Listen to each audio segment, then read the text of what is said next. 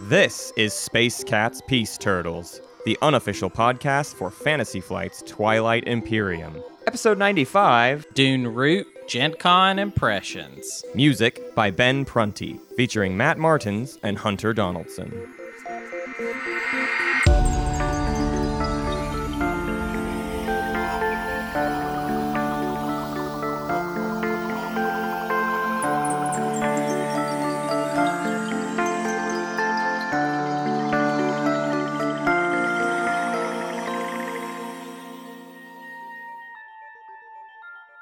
What are we gonna do for uh, episode 100? We're five episodes away. I. I don't even want you to be bringing it up because that implies that we definitely have to figure out something to do for episode 100. and Well, I mean, me very we, nervous. we do, and, and we have we have five weeks now. Yeah. To figure it out. Oh, no. I mean, obviously, I'm being coy, and we. I, I mean, obviously, we have a Oh, we grandmaster definitely plan. have a plan. Yeah. Uh, yeah, we definitely have it figured out. Um, it's definitely not going to be like the Mabim Bam 420 thing uh, where we skip it. Uh, we're totally not going to skip it. We've got a great idea. Yeah. Not true. Uh, we have no idea uh, at all. Um, I this guess is we're weird. taking suggestions. Do what? we're taking suggestions. What do people? I don't even know what someone's supposed to do for us for like a Twilight Imperium episode 100 thing. Yeah. What? Uh, What does that is even this when we finally do Twilight, the Twilight Imperium Fourth Edition review, where we decide Oh. whether we like it or not? Yes, I think that's exactly what episode 100 is. That'd be Uh, pretty funny if we yeah. gave it like a seven point eight, like not not all the way, just like pretty good, pretty but good. Not not Better best student board, average. not best student board game, but like pretty good. um, all right, well we're back uh, in our what our separate yeah our separate homes. Uh, I'm I'm sick. I'm very sick. if I if my energy seems weird, it's because I feel I'm. I, really I want to say it's the con crud, but you, you have other theories. But uh, the the convention convention centers will get you. Uh, so I I'm I feel pretty firm in the belief that the hunter got got by Gen Con. I didn't uh, believe it. There was somebody I forget. I think it was Necro Firewall. Was like, I'm not. I don't, let's not shake hands. There's Yes, con crud out there. Yeah, yeah. And uh, I was like, oh, that what an that seems like an overreaction. I remember thinking to myself, and now I've been like, I haven't been able to move for like four days. So like, yeah, yeah, You were maybe right. maybe that's right. Um, yeah. What are we going to talk about today again? What, what's well, this episode? you know, we we banked some stuff at uh, at Gen Con, and, and it's stuff we were really excited to do, and I'm really excited to share it. Uh, but to to kind of give some context to it, uh, we interviewed. Well, a the designer, one of the designers. There's four of them, but one of the designers of the new Dune edition, and by extension, the original Dune edition. Uh, we interviewed Bill Eberle, and we're going to show you our interview with him in a bit. But then we also interviewed Patrick Leder of Leder Games, who are the company that publish Root. Uh, so we have two interviews with basically the designers of what will be our game two and three, which we're, we're kind of like on the precipice of. And we got to see the games. In some cases, we got to, to play one of the games. Uh, but let's let's well, let's start talking about Dune first, because I think we're going to show uh, that that Dune interview first. But we should talk a little bit about what we learned about Dune at Gen Con and what Right. we expect from it and everything. Yeah, well, so so we should go ahead and get it out of the way. We did not actually get to play Dune, which Right. is kind of a bummer. Uh, it was it really just came down to scheduling. We had a lot of things we were trying to accomplish at Gen Con. Yeah. and honestly, Dune they did not have a whole lot of copies there at the convention. And it was a hot Um, item. Yeah, and it was getting like there. We could have the first day. I think we saw it and got cocky. We Yeah. were there and we we saw like oh there's like not that many people playing it right now so we can probably play it whenever we want. Uh, that was not the case and the fact that we missed it on the first day basically means we did not get another shot at it. yeah. Yeah. Um, but we we did get to interview Bill, which is great. Um, we, we did watch a lot of people playing it. I, Right. Me and Matt at one point just basically just stood there for like an hour and just watched people. Yeah. Um, play the demo. They were only even demoing. Um, well, in the convention center hall, they were only demoing like the first round or two, and Right. then you had to have ticketed event tickets to go play a full game of it. So we hung around the demo center. So we we saw the first couple rounds playing. But if you know anything about Dune, you know that it's a little bit different uh, structurally than like Twilight Imperium or something. So even seeing the first two rounds, you kind of get a pretty good sense of like all of the things that can go on within a game. Right, right. Um, I was kind of struck by it. It really felt very similar to Rex. I mean, I I'd, like this might be kind of obvious to some of you, um, but for me, I didn't know really what to expect as far as like because this is technically the first time I've played Dune, right? Right, like I've right. I, I've never experienced Dune. I've only experienced Rex. Um, but I was kind of struck by like, wow, this is very very similar. And whatever changes they have made to this new edition, I did not detect them in Right. watching people play very very closely. So they and and also the impression that you might get even from the interview is that this new edition is more of a like cleaning up and Right. less of a like you know it's not a bold new new version basically. Right. If anything, it's it's almost more than anything. It seems like it's just a celebration of like we got the license back. We have Right. to print new. Ver- we got to get a new copy out there because Right. the Herbert estate let us do it. So we absolutely, you know, with the movie coming out, there's kind of this added buzz building up and so clearly the Herbert estate is kind of opening up their doors a little bit. So this is just a jumped opportunity to to get it back in the hands of people. I mean, people a lot of people can't get a hold of Dune anymore cuz the second edition Right. is is a, quite a lot older game. Uh so uh, it's it's exciting just that it's going to become a thing that is at many many people's tables again, which is a big reason why we want to want to get into it. Is it's kind of like this game that has a long standing strategy where there are definitely experts, but there will be a ton of new faces being brought to it. Uh, so it's this like kind of perfect marriage of I think what we as a show like to do, and that's why I'm excited to start digging into it is we'll, be a little bit fresh faces with everybody else despite having played a few games of rex but we are by no means experts at even rex Right. Uh, no, definitely. We're definitely not. I mean, I am definitely not. Yeah. Uh, for sure. Uh, I feel like I only I only played Rex a small number of times. Yeah. Um, so it like even in watching people play it, I could tell like oh I kind of I I could I even remembered like which um which house in Dune corresponded to which Twilight Imperium uh, faction, which was good. I didn't I I thought I actually might kind of forget how all of that uh, spaces out because there's Yeah. some weird ones like the Benny, Bene Gesserit being the turtles doesn't yeah. really quite Doesn't that doesn't click. quite sit well, in my head. especially yeah, because you have an actual familiarity with Dune. I'm actually in the process of reading Dune. Well, listening. I listen to audiobooks, but I, I've been listening to Dune uh, recently, so I'm I'm catching up on the Dune bandwagon. But you've read Dune before, Right. so you have this familiarity with what the factions are. So for you, translating the Bene Gesserit to the Xxcha, and you know. Uh, all the all the other like Harkonnen to the barony of Letnev, Mm-hmm. those seem like maybe more difficult shifts to make for your lore knowledge. Right. Yeah, I, I, I think the the ability for the Bene Gesserit to predict the winner, like, and then win instead, uh, that makes so much more sense for them Yes. than it does the turtles in Twilight Imperium. Uh, that was that was one thing I kind of took away from it. What do you think about the game uh, aesthetically? Because I I really love the board a lot. I think I Yes. actually like the art and everything and don't attack me here but i kind of like the look of it a lot better than rex actually Yeah. i never really liked the cover of rex Right. like there was just something about the box that didn't It feels really- like a like a cult remake of TI or something. Like it just feels like Yeah. this weird kind of side project, which it, it is. But yeah, Dune Dune the art style and everything that they've got is is interesting. I think there's a lot of history to it actually. I think the artist that they have that did like the character art and stuff is a like well-known, revered uh uh Dune artist. You know, it's almost like the Lord of the Rings movies hiring famous Lord of the Rings artists to to do their con- conceptual art. I think this is a similar story with a lot of the art that's going into this Dune edition.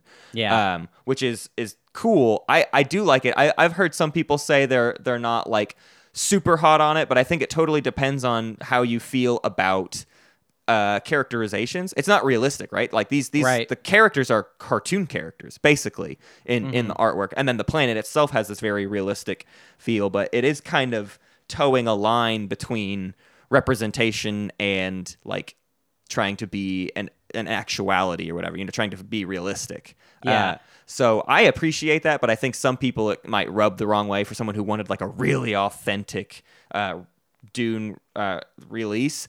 I I think there's maybe who who knows you know if the movie comes out and they own this license i don't know there's anything that stops them from doing another reprint that is like just okay well here's timothée chalamet and he's just going to be on your box art now I don't like that. I don't like it when, when i don't either i think that's kind of a likely scenario and if you don't dig the cartoon art i guess you can look forward to that No, be- I- but the argument I like the cartoon art. I I did uh, like. I feel like we did hear uh, some people.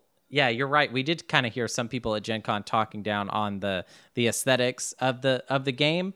But I want to point out they they had these mats that they Yeah. were laying down that I didn't really care for that much. And I think the mats were kind of taking the they would they would lay this mat down, they would lay the board down. That's like how they it's like how every every game in Gen Con is presented. They have this mat that you'll never really use and it'll Right. just be like a little uh, like a poster, really. Yeah, yeah. They just have laid out across the table. And I just felt like the Dune one wasn't very good, but the Right. board and the pieces, I, I stand by those. I really I really Yeah. like those, and that's what you're going to get in the box anyway. So you're right not getting the way it's going going to actually look on your table is probably better than what it's going to look like at gen con uh, just because Yeah. of all of that going into Yeah. it well so hunter talk to me a little bit about what you think uh, what what you think strategically going into dune like where's your head where's your head at right now with uh, Well, how to so translate things. structurally, yeah. So structurally, I feel like Root maybe had not not to get ahead of the Sure. conversation, but uh, I feel like Root has a little more in common with Twilight Imperium as far as what a game can look like yeah because uh, because they're both based on a victory point system, and it's actually it's a victory point system that's kind of a tall order, right? Yeah, Uh, right. obviously, Twilight Imperium's is much taller than Roots, and in fact, Twilight Imperium doesn't even allow you to win until a specific time, right? I mean, the- Right. it's mathematically impossible for anyone to win until you cross a certain threshold. Um, in Dune, uh, that is not true. right And so structurally, I think it'll be a very different beast for us to tackle with the show. And I'm excited by that challenge. Yeah, but definitely. I I did not remember that about Dune, or, or I, I remembered it, but I didn't really feel it until we were watching people play it, and I was like, oh yeah, this game has a completely different pace. Yeah. Than uh, Twilight Imperium does. Twilight Imperium has such a more deliberate pace, whereas Dune, I mean, the victory conditions are I don't I don't want to say lax, but they are because it's di- it's difficult to do. It's definitely difficult to win a game of Dune. Right. It's definitely not an easy game. but it fluctuates yeah, way more than you can't lose your victory points in so you're always making progress in TI and root whereas Dune Yeah. you can make some progress and then lose all of that progress and have Yeah, to reset yeah. from nothing. The uh, fact that you could basically almost do it and then actually destroy your whole game in a in a round and then have another shot basically in the next round. Right, like, right. That that's kind of wild. That's that's very different from Twilight Imperium. Yeah, and I'm I'm just excited to see how how we talk about factions and how we talk about win conditions when it comes to like it's way more about big plays, right? Like in TI, we talk about have a swing round. You got to do things like that. But at the end of the day, it's all about that incremental growth. Whereas in Dune, it's about like we have to develop these strategies where it's like let's set up a situation where we can then swing our opportunity into victory. And who can we ally with? That's a whole other thing too we haven't talked about. But like Dune, you can have an ally. You can have a two-person victory. So that's a completely different dynamic that we're going to have to learn how to, you know, there's going to be good combos. There's going to be like, oh, Harkonnen pairs best with this. If you want to do an allied victory, try to get this person's alliance or whatever. Like that that will be a thing we have to talk about. And That's what's interesting about uh, alliances whenever they're built into a strategy game is I always wonder if there is a balance consideration. Right. Like if if and and I I'm not saying I like feel like this might be the case with Dune. I just that's always my question uh, is if alliances are included in the in the strategy game, is that maybe because some of the factions are just straight up not as good, so they should ally together? Like, are there certain factions that like shouldn't really, or like it would be kind of overkill if they did? So I wonder. Yeah, that's gonna be. See, even just right there, that's kind of mind blowing as far as like how much how much work we have to do. And Yeah. I want to go ahead and throw this down because I feel like we haven't really contextualized this enough. I feel like what we're at, what what you're actually going to get uh, out of out of us as far as Dune and Root is the equivalent of the the first round strategy guides. Yeah, where they're and, and maybe even more first glance type Yeah. stuff. Yeah. And then if if we do all that and then we're like, okay, that was all really good, then we'll get really deep into Yeah, it. You know what I mean? Yeah, like I I, don't I, I- don't want people to think that we're going to come into this new game and just do everything perfect basically. Yeah. We're going to try and make it we're going to try and do all that work to make it easier for people who don't know how to play the game to play the game and get into some basic strategy that even dumb people like me and Matt can figure out. Yeah. But they are definitely not going to be encyclopedias. Well, and and the bigger thing too is it's a part of that. It's it's all about the community effort, right? It's the same thing that happened early Yeah. on in this show, which is like we learned things alongside the community. We didn't like Right. learn things on our own. It was like that was the that's why this show has errata. Is it's we hear from you and we go, oh dang, you're totally right. We're dead wrong. Let's let's reincorporate that idea, and that teaches us, and then our future episodes are are more intelligent because of it. So we will 100% be looking for feedback on on all of these early episodes for each game uh, Yeah. because there's going to be experts in the field that, you know, will be able to call us out on bad plans and bad strategy. Right. That's definitely going to happen, and I, lo- I look forward to it. Do we want to do we want to give him this uh, this interview? I'm really I- excited for yeah. people to hear this interview. I, I'm I'm proud of both of these interviews, but I just got to say, this one this one really I don't know if you can hear it in the interview itself, but we were we were like kind of blown away by Bill here. Yeah. So well, uh, he's a legend, and it's intimidating to be around a legend, even though he's super not an intimidating guy at all.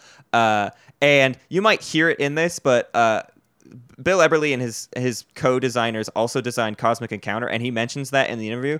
And I've told Hunter that before, but he relearns that in the process of this interview. Yeah, so you might hear a bit of a startle in his voice when he brings that up, because that's one of Hunter's favorite games. And so just to be like Yeah, talking I- with this guy who's kind of like one of the greatest living board game designers is a is pretty cool and and was very exciting. And to hear him talk about it uh, is is pretty cool.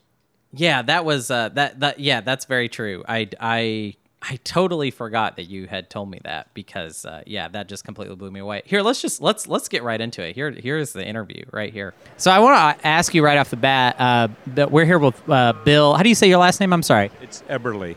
Eberle. We're here with Bill Eberle, um, and I want to ask, how does it feel to be designing Dune again at this point in 2019? Well, it's not designing Dune again. It's resurrecting Okay. the the Dune that, in fact, had never died because the fans kept it alive, Right. and including this artist who, for the fans, did all this wonderful art, and now it's going to be out Right. with all that great art. So uh, it's it's great.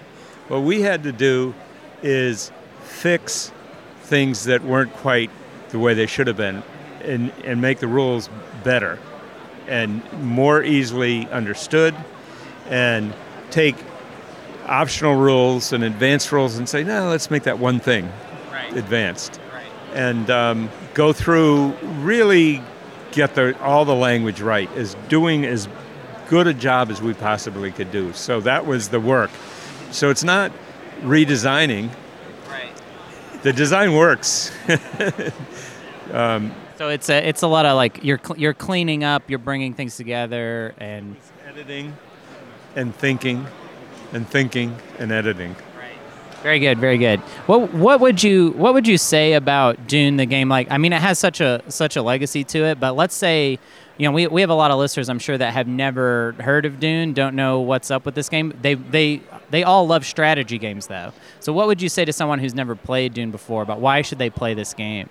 Well the one thing i would say is is if you haven't read the book read the book because this game is an exercise of people who love the book and wanted to create a game that was as good as the book. So that inspired us, and also that made you feel like some of the same things that we felt when we were reading it, and the characters that we loved or hated, or who surprised us, because that book surprised us. So that's an exercise in how do you take a book and make a game about it. And it's not an easy thing to do. And we did our best. So I'd want them to know first that that that's what's that's why the game got created. The other is that it works. You the characters are all the mechanics of the game recreate the situations of the different main houses and factions in the book.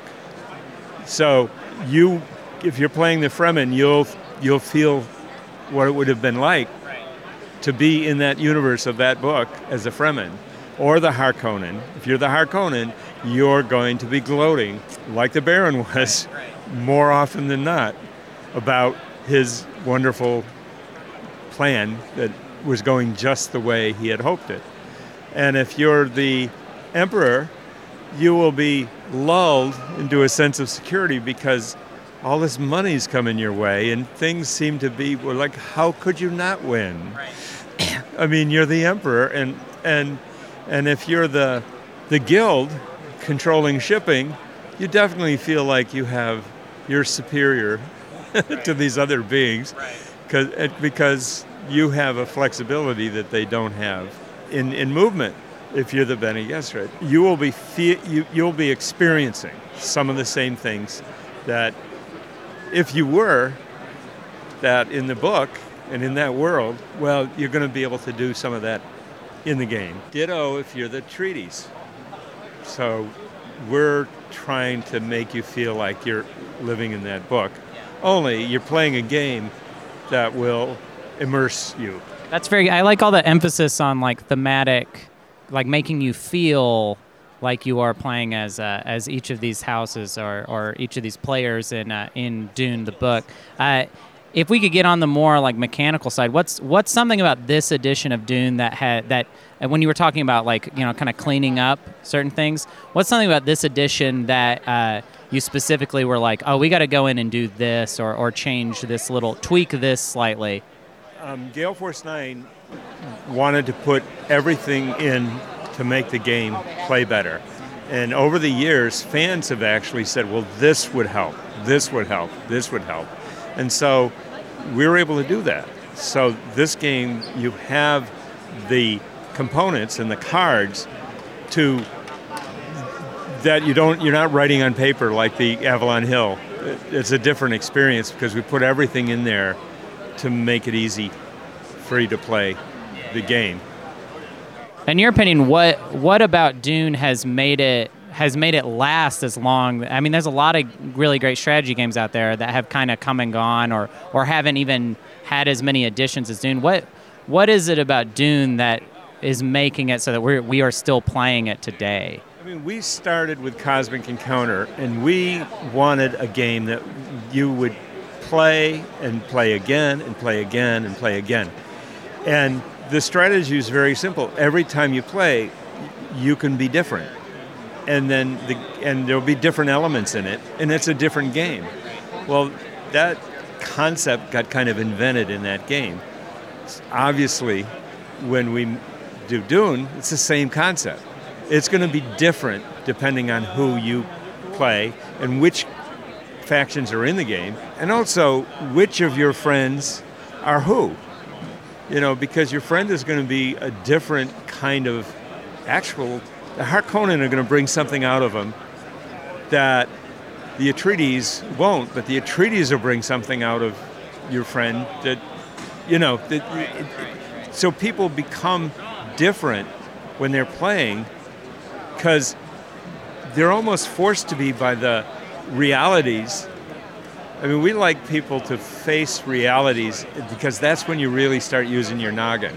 You know, you're in an impossible situation where that's when you start to think. And and I think that that's what makes the game replayable because you've had these different kinds of experiences with this one game. And that's our I mean, if a game isn't replayable, it's not something we will ever try to get published. I think all of our games have that in common. I mean, this is I mean, Cosmic Encounter and Dune are, are we really achieved that in a wonderful way. Um, but we're, you know, we've got a lot of other games too, and, and, and, and, they achieve it. This I mean, Dune just was the right combination of. We were so reverent about the book that it got the best of us. I mean, our best is in that game. The best we could do as game designers. We were irreverent young men who didn't believe in, say, we didn't trust the establishment, and and we were wanting to make games that kind of threw that up and gave you a different world that you made. Um, I got kind of a I got a personal kind of follow up for that. Like, who um, when you're going to play Dune next, who are you most looking forward to playing as? Which house is it that you want to sit as right now? You'll, you'll just play any. I don't play games to win. Okay. I play games to have experiences. So it's what it's like dependent on your mood. Maybe maybe you'll be in a mood to be. You maybe you'll be angry. I kind of like to do it at random. Yeah. So that's my preference. So it's like the game kind of tells you what what experience you're gonna have. Yeah. And and and it's like I trust fate Yeah. to have an experience. And and so for me it's it's having it be random is fine. Yeah. And and some days you're rich, some Right. days you're poor. That's the way life is. And I, I don't mind that. That's great. That's great. Well, this was really, really good, Bill. Thank you so much uh, for sitting down with us. We're really looking forward to getting our hands on the game, and we're probably going to be talking about it for quite a while at this point. Um, have a lot of great experiences playing it. oh yeah. Well, we we most certainly will. We most certainly will. I mean, games are the people that are playing them, and I like creating games that that do that, allow people to be more of themselves, and that's what game that's what board games do. They allow you to be people you've never been, and and you know you find things in yourself. That's what board games are, and that's why we created Cosmic Encounter. That's why we created Dune.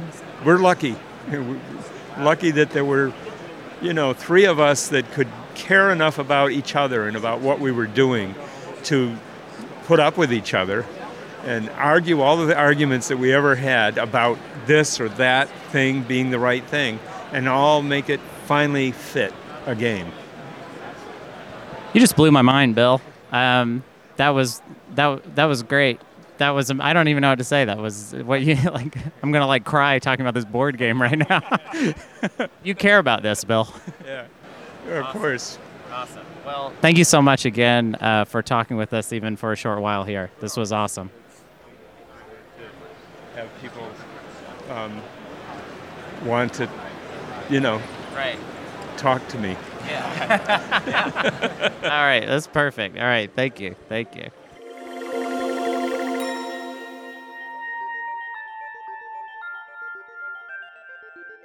Well, Hunter, I hope I hope you had a, a couple weeks now, or about a, a week to compose yourself after that. Uh, you you ended there with quite a lot of uh, just intensity, and you, you were ready to just kiss the man. Uh, so Hey, no, I he was the intense one. Right. All right. I I was blown away by his his passion and his uh, Yeah. his dedication. He was like he was like that scene in uh you know that scene in, in Lord of the Rings where uh, where Gandalf is talking to Frodo and Yeah. he gets all like big all of a sudden and like Right. the room gets dark. Yeah. Uh, the the like don't tempt me Frodo moment. Yeah. That's the kind of what Bilbo, it felt like. It but was yes. like everything. Oh, it is Bilbo. Yeah, it's not Frodo. Uh, yeah, I don't. I'm like embarrassed actually, even thinking about people listening to that interview now. And, uh, and- yeah, Well, yeah, let's let's yeah.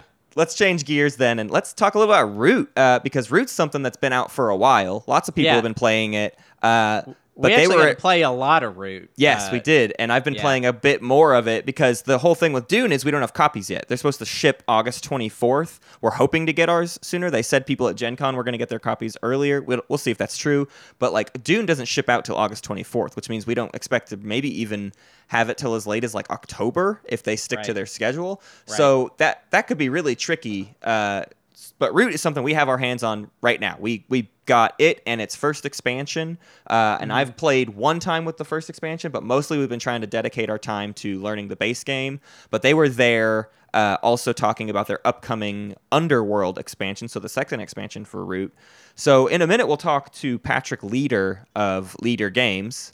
Uh, but let's talk kind of about what the show is going to do when we get to, to Dune Root. Now, of course, we're going to do Dune first, but since we're getting games in a route, I think we already have a, a much better idea of like what kind of a beast we're tackling with Root. And the biggest thing is you mentioned it earlier, but Root has much more of a structure like TI. And I think people are going to be surprised to hear us say that because Root in many ways definitely is not TI. But I think the point we get at when we say it has a similar structure is just to say that there is an early game, a mid game, and a late game. You you build yourself up. You have incremental points that you score.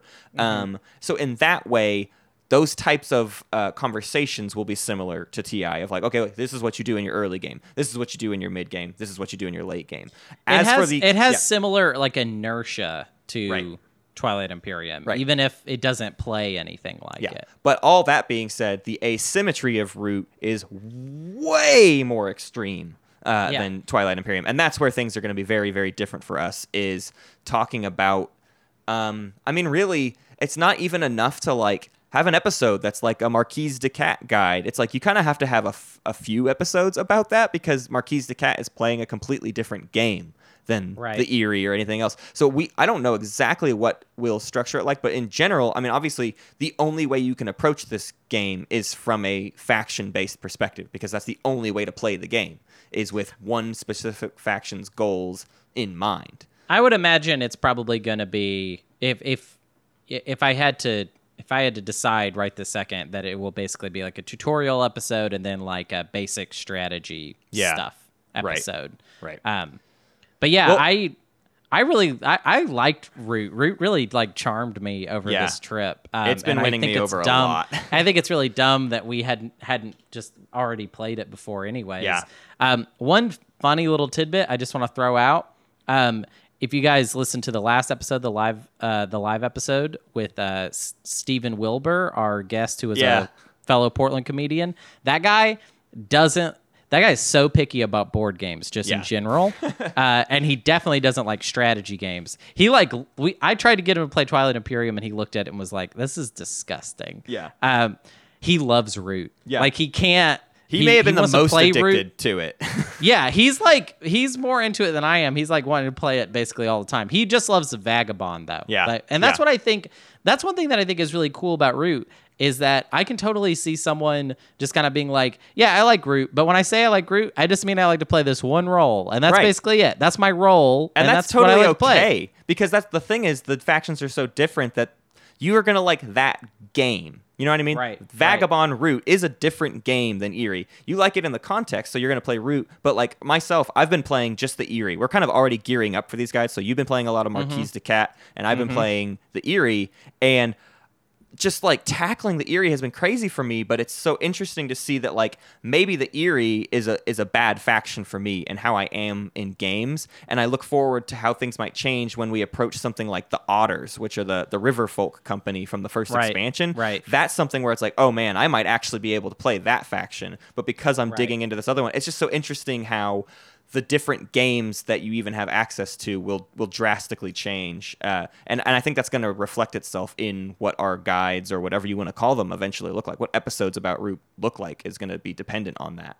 Yeah, I actually think there might be a pretty good case for the different factions in Root are not so much like it's not like oh you're a master Root player because you can play all the factions. It's No. like the factions are sort of like I don't know they're like your astrology sign or something. Right, they right. like go with the type of player that you are. Yeah. Um, so if you're just like not the, if you're just matched up incorrectly with uh with the faction that you're playing, then you're just not necessarily going to have the best time. That's just my take on it right now, though. Yeah, yeah. Uh, but well, yeah, and think, thinking about like high strategy for Root and like tournaments and stuff, I was thinking about like there's there's been some tournaments for Root, but in my mind, I would really want there to be like a tournament where like you're only beholden to one faction. Like you're gonna go to this tournament and you're gonna play the Eyrie. in Ooh, that's game. an interesting idea. I don't know how you structure that, but like that's how I think about this game differently. Is like I want to see the best Eyrie player in the world, and I want to see Right. the best Woodland Alliance player in the world. Gotta and, be a I want to night- see them nightmare trying to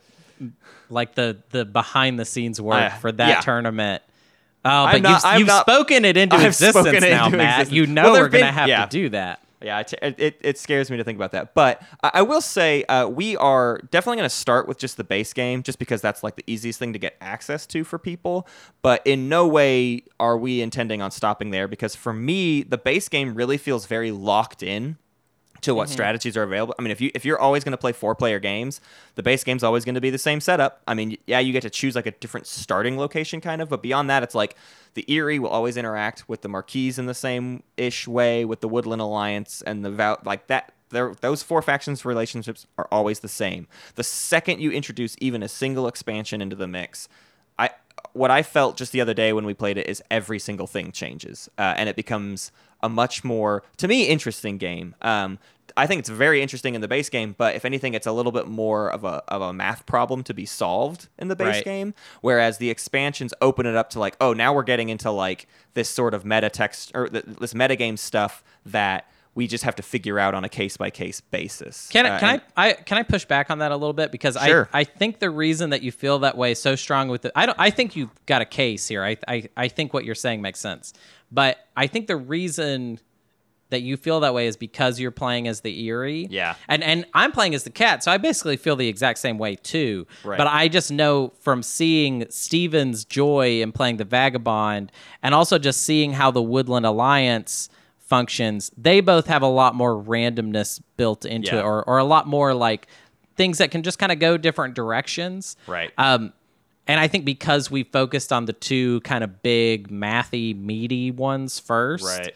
I think that's why in the base game it feels a little bit like, oh, it's not being, this is not shaken up that much. Yeah. But I also just feel like your experience of trying to get, learn the Eyrie has been kind of Well, I've been Right. beating my head against the wall, so yeah, I'm I'm very just kind of like stubbornly trying to figure out how to even compute this game because the Eyrie has been has been challenging me quite a lot. Uh, and Yeah. I'm, I'm I'm finally getting somewhere where I'm like, oh, I think I'm actually learning this. And if anything, that experience is like the biggest thing I want to be able to solve for newer players, which is like Mm-hmm. I think Root has a really difficult learning curve learning curve in the beginning, right? Yeah. Like just even processing what your faction is supposed to do in relation to the other ones that's like the hardest part and if we are able to construct some beginners guides that just get people to understand really what they should be doing and the context that surrounds that I, mm-hmm. that will be my biggest triumph with this game is if we can just communicate that because that's for me been the hardest part is just learning and understanding those relationships Yeah. Yeah, I one thing that is fundamentally different about Root, and I think it's what you kind of blew my mind earlier with the tournament comment. I would not feel like it would be fair to like make someone play a Root faction that they did not want to play. Right. Like, and I don't feel that way. Like, if somebody, if I'm playing Twilight Imperium with someone and like they just get like a, we decide to do like random draw or something, they get a faction they don't like. Yeah. Well, too bad. You got, Right. you know what I mean? Like my attitude isn't isn't really like, oh, there's no way I would ever let you. I mean, like, right they're not going to be that different i- at, the end of the day like it's, right, you're right. still like, playing ti like, you know how to play one faction of Twilight Imperium, uh, then you understand the basics of playing them all. But if like if you don't know how to play a root faction, then you just don't know how to play it at all. Like, Right. and it's just, it's going to be Right. a freaking headache to have you play that faction, basically. Yeah, especially because of how much they all rely on each other. Uh, Mm-hmm. So far, my experience has been to me, it's starting to feel like the game is more about recognizing who's catch like who's getting their their feet who's getting their the ground beneath them Mm-hmm. and you have to stop them it's going to be so much more about point denial than it is about like scoring your own points. Like you should always be scoring your own points, but you definitely need to stop the people who are starting to get a leg up, and you need to stop them as a as a table, as a board. You Right. know, once one person, I think it's a much more difficult game. Um, in terms of like comeback mechanics, uh, and and this is something we talked a little bit with about Patrick that you're going to hear, but it's not like a primary consideration for them to have like big comeback mechanics. To have big comeback mechanics, you need like big things of randomness, and they're leaving a lot of that out. So uh, your your like we have been kind of keep saying your inertia, like your progress sticks with you. And if you build a really good engine that's working well, it might be too late for other players to stop you. So that early game and that mid game are really all about making sure nobody else finds their footing. Uh, Right. And and that's what kind of that because you need to know what everybody else is capable of. It, it's just really hard to communicate that when you don't even know like how the Woodland Alliance works and what's what is good. Yeah. you know. Yeah. Yep. Yeah, and then like I, I mean I was about to say the exact same thing about the vagabond because like I fail to understand when the vagabond has reached a point of being Yeah. very good. Right. You know what I mean? Like Yeah. I'll just look over and be like, oh my god, the vagabond only needs eight points more to win. How Right. did that? We watched What we- we- happened? We, played a game uh, a couple days ago, and EJ was playing the Vagabond, and uh, someone else was playing the Lizard Cult. And the Lizard cult was kind of doing well all game, and none of us really, because none of us had played with the Lizard cult before, we didn't even know what to expect. But then suddenly we all looked over at EJ, and like EJ had had a lead all game, but it's one of those like, oh yeah, you're up by one point, whatever. And then suddenly EJ was just like, oh, I'm definitely winning the game like this round, and you're just all done. And we look over at his board, and it's like, oh, I guess that's what really, really good vagabond looks like. I didn't know Yeah. that until this point. Yeah, we're we're definitely still very much babies when it comes to root. where I yeah, I just don't even know what I'm. Well, what me and Paul, me and Paul played that game the other night where Paul messed up the rules and Oh, yeah. won the game. by Um, like a landslide, but it's because he was, yeah, scoring very wrong. But but I didn't know that he was doing that Right. incorrectly. 'Cause Exactly. Everything I think a part of it too is everything happens so separately. You know, it's all happening on your sheet, Right. and then it's happening on their sheet. So if somebody's doing something wrong on their sheet, I have no idea. I have all no, I see is I'm not board checking presence. that. Yeah, yeah, and that's the that's part of the game. That's what we're learning about the game. Is like, oh, I guess we have to be keeping a very close eye on people's sheets. So I'm yeah, it'll be a it fun game goes. to have a moderator for. I Yeah. think it Yes. very very much so. Every Yeah, game that's exciting. a moderator actually, so that's fine. Well, I think Uh, it's time to to jump to our interview with Patrick. Uh, I loved this uh, talk with Patrick because uh, he's just a hilarious dude. Like he's Very cool really, guy. really Yeah. cool and fun to talk to. And the the Leder Games team has been like really responsive, just in general to us. They're an incredibly nice group of people. Uh, we, you know, I've reached out to Cole, the the designer, before, and he was really responsive. And I, I think the thing that excites me the most about Root is that we're going into it with a company that seems like they want to work with us, which is very, very fun. And that's not a promise or anything, but I'm just saying they're they're a really cool bunch that I think will be able to uh, get more interviews with them and and be able to kind of get more designer notes and and they like to talk strategy. You know, they they designed this game with the intent of it being a strategy game, uh, which is different than you may have just heard in the Dune interview, where it's like, yeah, he wanted to design a strategy game, but he wanted to design a Dune game, and that was the right. focus. This game is more about like I want an asymmetrical strategy game, and the theme is there, but it is mostly about like how do these factions interact with each other. Right, Um, right. So I'm really pumped to just continue being able to talk about that with them. So without further ado, let's let's talk about it with them with Patrick Leder. We are here with Patrick Leder of Leder Games, uh, the producers, distributors, kind of everything of Root, right? So uh, we Hunter and I have not played Root yet, so we're coming in pretty blind. But our fans are dying for us to start digging into this, and we are also dying because we've been addicted to the art ever since we first heard about it uh, last, you know, year or before. Um, so I guess the first thing we kind of want to do is is have you give us that like typical pitch of just like what what is Root and and why are our fans so engaged with us doing that? So first of all, let me promote on September 21st, we're having an art show for Kyle Ferrin in the Twin Cities. So we're taking over gallery and we're doing like 80 of his prints up in the up in the gallery. It'll be 30 or 40 root prints. So if you're excited about the art, come on down. Yeah, we haven't we haven't officially announced it yet. Uh, anyway, so I will explain Root to you now. Uh, so Root is our um, uh, two to four player asymmetric um, area control game. So much like Twilight Imperium, you're moving ships into an area to control it. In Root, there's only one thing: warriors, and you're moving warriors into into clearings to control them uh, for whatever reason. It's asymmetric, and so you have uh, everybody's kind of doing that for a different reason. So there is the cat who is um, recently conquered the woods. Uh, she is from a, a rural group of uh, like a rural empire, and she's moved into the woods with her cat warriors. And um, she's just there to build infrastructure. So she's building sawmills, she's building recruiters, she's building crafters, and she gets points if she does that with the wood that she gets from the from the from the forest. Uh, so she's a job creator, right? You know. Uh, Uh, the birds, the old area, the old order, the old area of birds has come back to the um, forest to reconquer it from the uh, from the cats, um, and so they have a huge military presence at the start of the game, and they can they can blow up from there. The Eyrie has to make a uh, a decree every turn. So they say this turn we're going to attack in a red clearing. And so by they do that by putting a card into their decree, and they have to follow their decree exactly every turn. If they miss a step of their decree, their they uh, their government falls apart. They assassinate that leader, and a new leader takes over, and they have to start a new decree with the new government. There is an art to doing it. Sometimes you want to crash a little bit in the early game to kind of reset a little bit after you grab a lot of territory quickly, and then you, then you then you refactor and, and come out swinging in the late game. Some people can manage to go the whole game. Hi, Josh. Uh, some some people can hold go the whole game without crashing, and and so that's kind of the. Sorry about that. Uh, You don't have to be. uh, he's my best friend. Um, so, uh, so so, um, so they crash and they have to restart their government and, and, and start up again. The Woodland Alliance then is the people in the forest are the foxes, the rabbits, uh, the mice, and there's we wanted it to be like the game. The art depicts there might be people loyal to the cats that aren't necessarily cats. So it's not just it's not just broken down ar- around racial lines, and um, so the uh, the rabbits and the foxes and the mice are the inhabitants of the forest.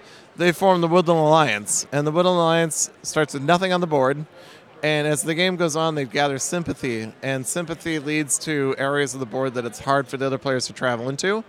And eventually, they rebel and destroy uh, destroy things and put bases down, and then they get troops on the board. And they're kind of guerrilla fighters. There's not as many warriors, but they fight better than the other than the other groups. And then the last group is a single uh, person called the vagabond. Uh, there's three options. There's a uh, like a thief raccoon, a tinker beaver, and a uh, like a ranger wolf, and um, they're just in it for fame and fortune. So they they sometimes they can help people, sometimes they can attack people. They do like somewhere during the game. They're probably going to end up clipping somebody's wings by attacking them because they're pretty destructive themselves, and um, and they can also go questing and get and get cards and points for it. So, uh, so you know they're just kind of in the middle of all this. I like playing them because it's like if you're in a role-playing game where you're playing the character in a war-torn country, you get that experience, but the the factions are actually like doing things and they're active in the world instead of just being menacing towards each other. So, and I, I like that interaction. What I love about all this is there's just obviously an intense amount of theme in there, which the art already kind of like brings you in. But that's something that that TI does really well. Of like every faction, you're just so invested in in their story, so it's more than just the strategy, but they kind of then all coalesce together. Um, so there's two there's two expansions, right? There's there's one that's already out, the Riverfolk expansion, but you guys have one upcoming. What is that? When is it available? And then I'm gonna have a follow up question after that. Okay. Uh, so the Underworld expansion is coming out in. Um, it's arriving in a couple months. It's at the printer right now. We've done all the wood and stuff. Now we just go do the paper components. And uh, what that is is it's uh, it adds a new map to the to the game. So it's another double-sided board. The original Root comes with um, a double-sided board, and um, it adds a mountain pass map. So there's kind of a tight uh, area you can fight over. Uh, if you control the center of it, you get an extra point every turn, which is unusual from all the other boards. Uh, and there's also um, paths through the mountains that you can cut during the game, so you can create new paths during the game. So it's kind of a vector map, uh, and so you know you can create new vectors basically during the game.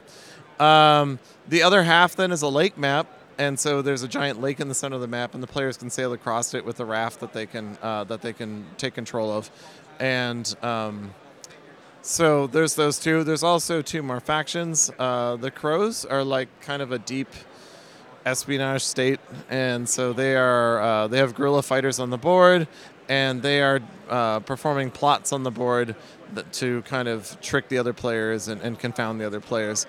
Um, the other faction then is the the Great Underground Duchy, just the Underground Duchy. I call it the Great, but uh, and they are um, military interventionists, and so they they live they live in the earth, and then throughout the game they tunnel up and and and uh, and try and peacekeep a little bit on the on the surface. So. Um, and then they then with their influence with the tribes on the or the factions on the board can spend that to appoint lords to their parliament and the lords give them extra actions or other point scoring opportunities so uh, there's also in addition there's more vagabond options in in there yep So for for us, there's always been a debate of like, how did the chef intend all of this to work? You know, anytime an expansion comes out too, it's like, is the expansion required material? So for us, when we're coming into this game kind of blind, we, we've known a little bit. We haven't played it ourselves yet though, um, but we want to be able to give like the best strategy discussions for our fans. For y- for you guys, what do you think is the best way to introduce yourself to Root and get into it, and then when do you upgrade to those expansions? What's kind of like the best process, or is it one of those like get every expansion you can and the whole thing just works together at once? Uh, so the strength of Root versus Vast is that, uh, which is our previous title, is that the uh, there's enough generic rules at the center of it. Like the warriors all fight the same, the warriors all move the same. That once you teach that core of how rulership of a clearing works, how movement works, how combat works, a lot of people can look. You can take the verbs from that and look at your player board and figure out what- you what you do. Uh, so I would sit down and make sure the group has a strong. That's how I teach it. I make sure people. I'm like, this is what ruling means. This is what moving means. This is what combat means. Uh, I would let people draft their the role that they want to be. I would just play with the base set or out of the box, and um, let people play two or three games of the same role. Don't be in a hurry to switch roles because as you get more into your role, you also learn what you have to do in the late game to kind of hedge the other player's bets for winning. And, uh, and I think Twilight Imperium has a little bit of that. Like certain of the, certain groups are so polarized, different than the other ones that you kind of have to learn how to how to implement your late game. And and Root definitely has that. That you have to learn how to score the big ten points at the end of the game to win the game. Because anyway, whoever's first to thirty wins the game. Um, so that's how I'd recommend doing it. And then I would mix in the the uh, factions. If you want to play five player. Um, with that approach, I would suggest getting River, the Riverfolk expansion, which adds the otters on, and I think the otters are a nice fit for the fifth player because they trade and facilitate the other players, and they, they speed up the game a little bit in that process, or they make they make the gameplay a little bit smoother for everyone in that process. And and so again, just sticking to the same roles a few times, and then slowly add in the the rest of the material. So the maps are a nice add too because the maps change the flow of the game, but they don't change the rules. Yeah, yeah. Yeah, because that's a big thing for us too, is w- having to know which pieces to segment out. I mean, the map changes every single time in TI, so we can't even dig into that. But the idea of let's learn the base, and then we can then apply any of that to any map we play on or any faction we play on. Um, so getting into that like late game stuff you talk about, end game Root, um, or like high level play. What are what are things you've seen done in Root that by players that maybe you didn't expect or uh, nobody planned for, or just like those top level plays where you're like the best victory you've ever seen. Uh, we're, we're interested in what is Root capable of. Right, right. So there's been a few people who have pulled off um, a win with 15 or more points in one round. Uh, I'm among them, and and so there's this moment where you just kind of have to, you know, like you plan for it, and then you tip the apple cart, and suddenly everyone's like, "Oh no, you just did it!" Um, and I, I, those those have been kind of fun moments for me. Um, there's a card in the original set called the. Um, I forgot to talk about this. In the uh, last expansion, there's also a deck called the Exiles and Partisans, which replaces the base game's deck with new stuff to build, and it completely replaces it. But in the initial deck, there's these cards called the favor cards, and it's like favor of the foxes, favor of the rabbits, favor of the mice. And if you construct one, you wipe out every enemy piece in clearings of that color. And so planning around that, I think, is a surprise to a lot of people because they, I, like people like are horrified when it goes off, and I'm always like, well, things get lost in a war game. You know, it's okay. You, you- have the capability of, of coming back into the game. You just have to figure out how to stage your comeback. But I've also spent entire games as the Riverfolk just preventing the other players from being able to build it because it's because you can it's telegraphed. You can see what they need to do to build it, and so you kind of have to watch those things. And people will be like, "Why are you picking on me?" And I'm like, "Well, because you just got your third red crafting, and I'm worried you have the favor card." So. Um, and the otter player can't hold on to their own cards because they can they sell their cards. So um, so that that's the those are the sort of sorts of surprises I've been seeing is is that sort of like uh, that sort of management, like managing the other players' arc to victory, is more important than building your own arc to victory. That's a super interesting nugget there to do because it's something that gets at I think all of our personal favorite types of games. Which in strategy, it's the idea that uh, you could come back at any moment. You can fall behind in some ways, but come back around. Do you do you think Root has uh, good comeback mechanics that encourage kind of like it's always a race to the finish line and nothing else? I, I think so, and not. I mean, there's very few guardrails in the game, which is kind of Cole's philosophy about design. Is is if you fall off if you fall off course, then that's on you to figure out how to get back on course. Um, but I mean, even with the interaction in a three or four player game between the players, uh, eventually the two heavy heavy players are going to start hitting each other again, and then and then that gives you a moment while you're not no one's paying attention to you to get back into the game, and so I just the meta of the, how that's played I think works pretty well in its favor. So yeah. Patrick's got a TI bit, and we need to. Yeah. I'm old. That's gonna be edited, right? Uh, so, all right. So I used to back uh, back in the um, I suppose late '90s. I interned for Jeff Tidball, who works at Atlas Games now. And uh, Jeff, it's weird because Jeff and I went to school together and are the same age. And um, so I interned for Jeff. And at the time, Atlas Games and uh, a young company called Fantasy Flight uh, shared an office together. And Fantasy Flight at the time was a comic book distributor, I believe a comic book distributor for European comics in the US or South American, I don't know which. And um, so they had half the warehouse with Atlas Games, who had the other half of the warehouse in this commercial space they had together. Anyway, so I remember back then Christian Petersen being on the phone calling banks and looking for the seed capital he needed to produce Twilight Imperium First Edition. And he, he, hit, finally hit pay dirt, I believe, this is what I remember, with a community bank, like a farm community bank uh, in one of the small towns in Minnesota, was willing to loan him the money he needed to get started with Twilight Imperium 1. And he had a very clear vision of what he was going to make because those expansions were right on top of you know i mean they were advertised in the initial box set and uh, and so produced all that sold it and the rest is history So what you're saying is the butterfly effect is if you hadn't held the door for Christian Petersen that one time, that's when he would have gotten hit by the car. We wouldn't have TI. We wouldn't have this podcast, and we, we just we wouldn't be here at all. So it's all it's all. Patrick, thank you so much. It's all thanks to you. no, no problem at all i mean now i have to think what the other butterfly effect is maybe i did hurt somebody else no Well, Patrick, thank you so much for joining us, and, and we can't wait to play Root and uh, start digging in very, very deeply into it. So thank you so much. Yeah, and the uh, Underworld expansion will be shipping soon. Uh, it should, it might be in stores by the end of the year. Perfect. Sounds good. Thank you so much.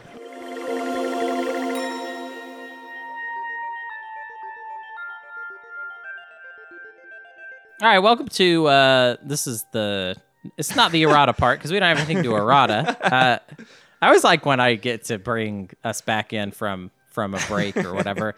I hope you guys enjoyed uh, both of the interviews. They were really fun to do, and it was kind of amazing that people were willing to talk to us. I don't know. I was Yeah. like blown away that we even got interviews. It's a new Um, experience for us of yeah. like being taken a little bit seriously in these like public spheres of, of board gaming where, where it's it's fun.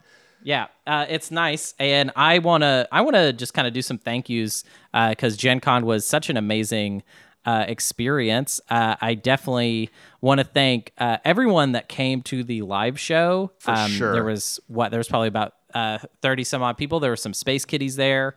Um, I just every single one of you that came out to that show, thank you so much, and and everyone that that listened to the live show last week. Uh, it was so much fun to do. It was such a crazy experiment for us, and it's pretty wild. I think that it even went as well as it did. Yeah. Um, I I. I, I I haven't been able to listen to it because it like kind of gives me anxiety to listen to it. Um, Yeah. but I listened to some of it and was just like, wow, this is this is really special that we were able to do this. And everybody that we like played games with um, at Gen Con, everyone that like was willing to like say hi and like there there were so many people from the Discord uh, Yeah. hanging out. Um, and uh, all of our crew, like EJ, Paul, Steven. Yeah. Uh, I want to thank Root. We got to thank Root a lot. A like Root, thanks. Root really like if you if you guys thought Root well actually never mind. Uh, Root helping out on the tournament was a huge effort that Right. he'll probably never be able to top uh, because that was just like an insane thing to do with us. Yeah. But uh, this was this was close. This, This was, was a lot there. too. Well, I just love having him as a part of our team because he he he gels with all of our. I mean, Gen Con is a lot of us just bringing our dumb friends to this thing that you Mm-hmm. know they they kind of enjoy, and Alec like gelled in with that perfectly like right away and he gels in with all the other stuff we do it's just always really refreshing to have somebody else there that's like clicking into all your same ideas uh, Yes. and and what he set up for the live show was like kind of perfectly what we were hoping to get out of it so i'm just really proud of him and and happy to have had him uh, with us Yeah. Um, everybody that was in the freaking Twilight Imperium tournament, uh, that. Oh, and also, uh, quick, quick update, real quick, Matt. Where, where's my video?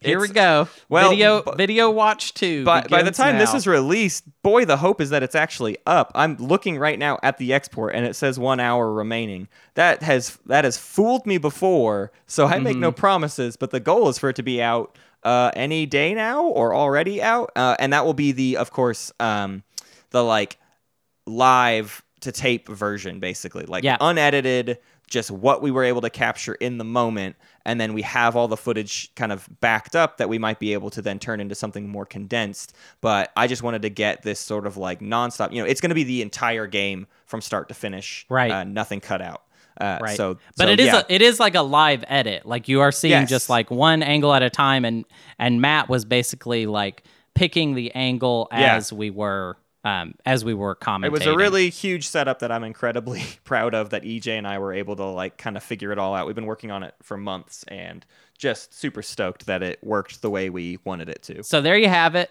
Definitely getting it in several days, really. Yeah, hopefully. Like, I mean, again, the You goal it's probably already, already you've probably already gotten it and you're watching it, loving it or whatever. Um Boy, I hope so. I hope it's not all messed up yeah, janky. I I just I hate video editing. Uh, let's let's get out of this nightmare scenario of me thinking about what could go wrong because it's what I've been doing for a week. Oh wait, I also want to thank EJ. Yeah. Uh, we need to thank EJ. We really do. especially need to thank EJ because he brought he brought a lot of equipment. Yeah. Uh, it was a combination of our equipment that we've gotten through the Patreon and then EJ's equipment married together into the wildest setup to film uh, Twilight Imperium uh, game. Also, I want I want to thank Blark Knob.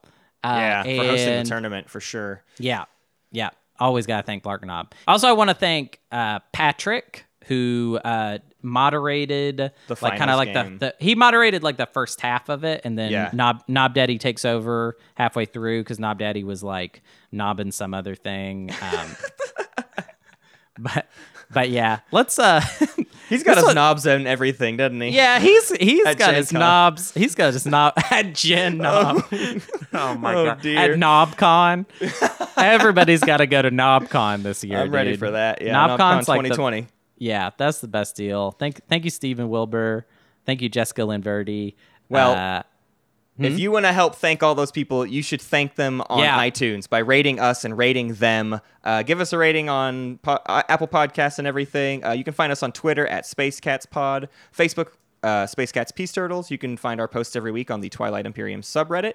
You can join our Patreon to help us do events like Gen Con. Uh, the, all the money goes back into the show and getting equipment and helping us do trips where we can do all sorts of crazy stuff like hopefully the Gen Con video that is now out.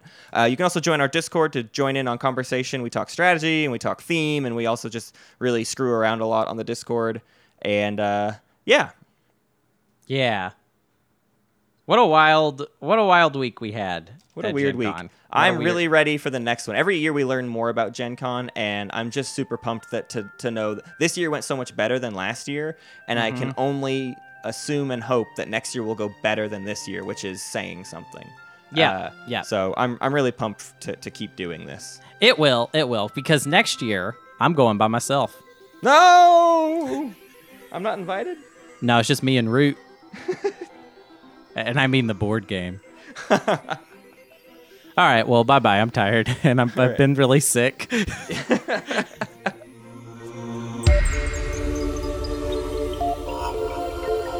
Thank you for listening to Space Cats Peace Turtles, and thanks to Ben Prunty for the use of his music. You can find more at benpruntymusic.com and benprunty.bandcamp.com. Pax Magnifica, Bellum Gloriosum.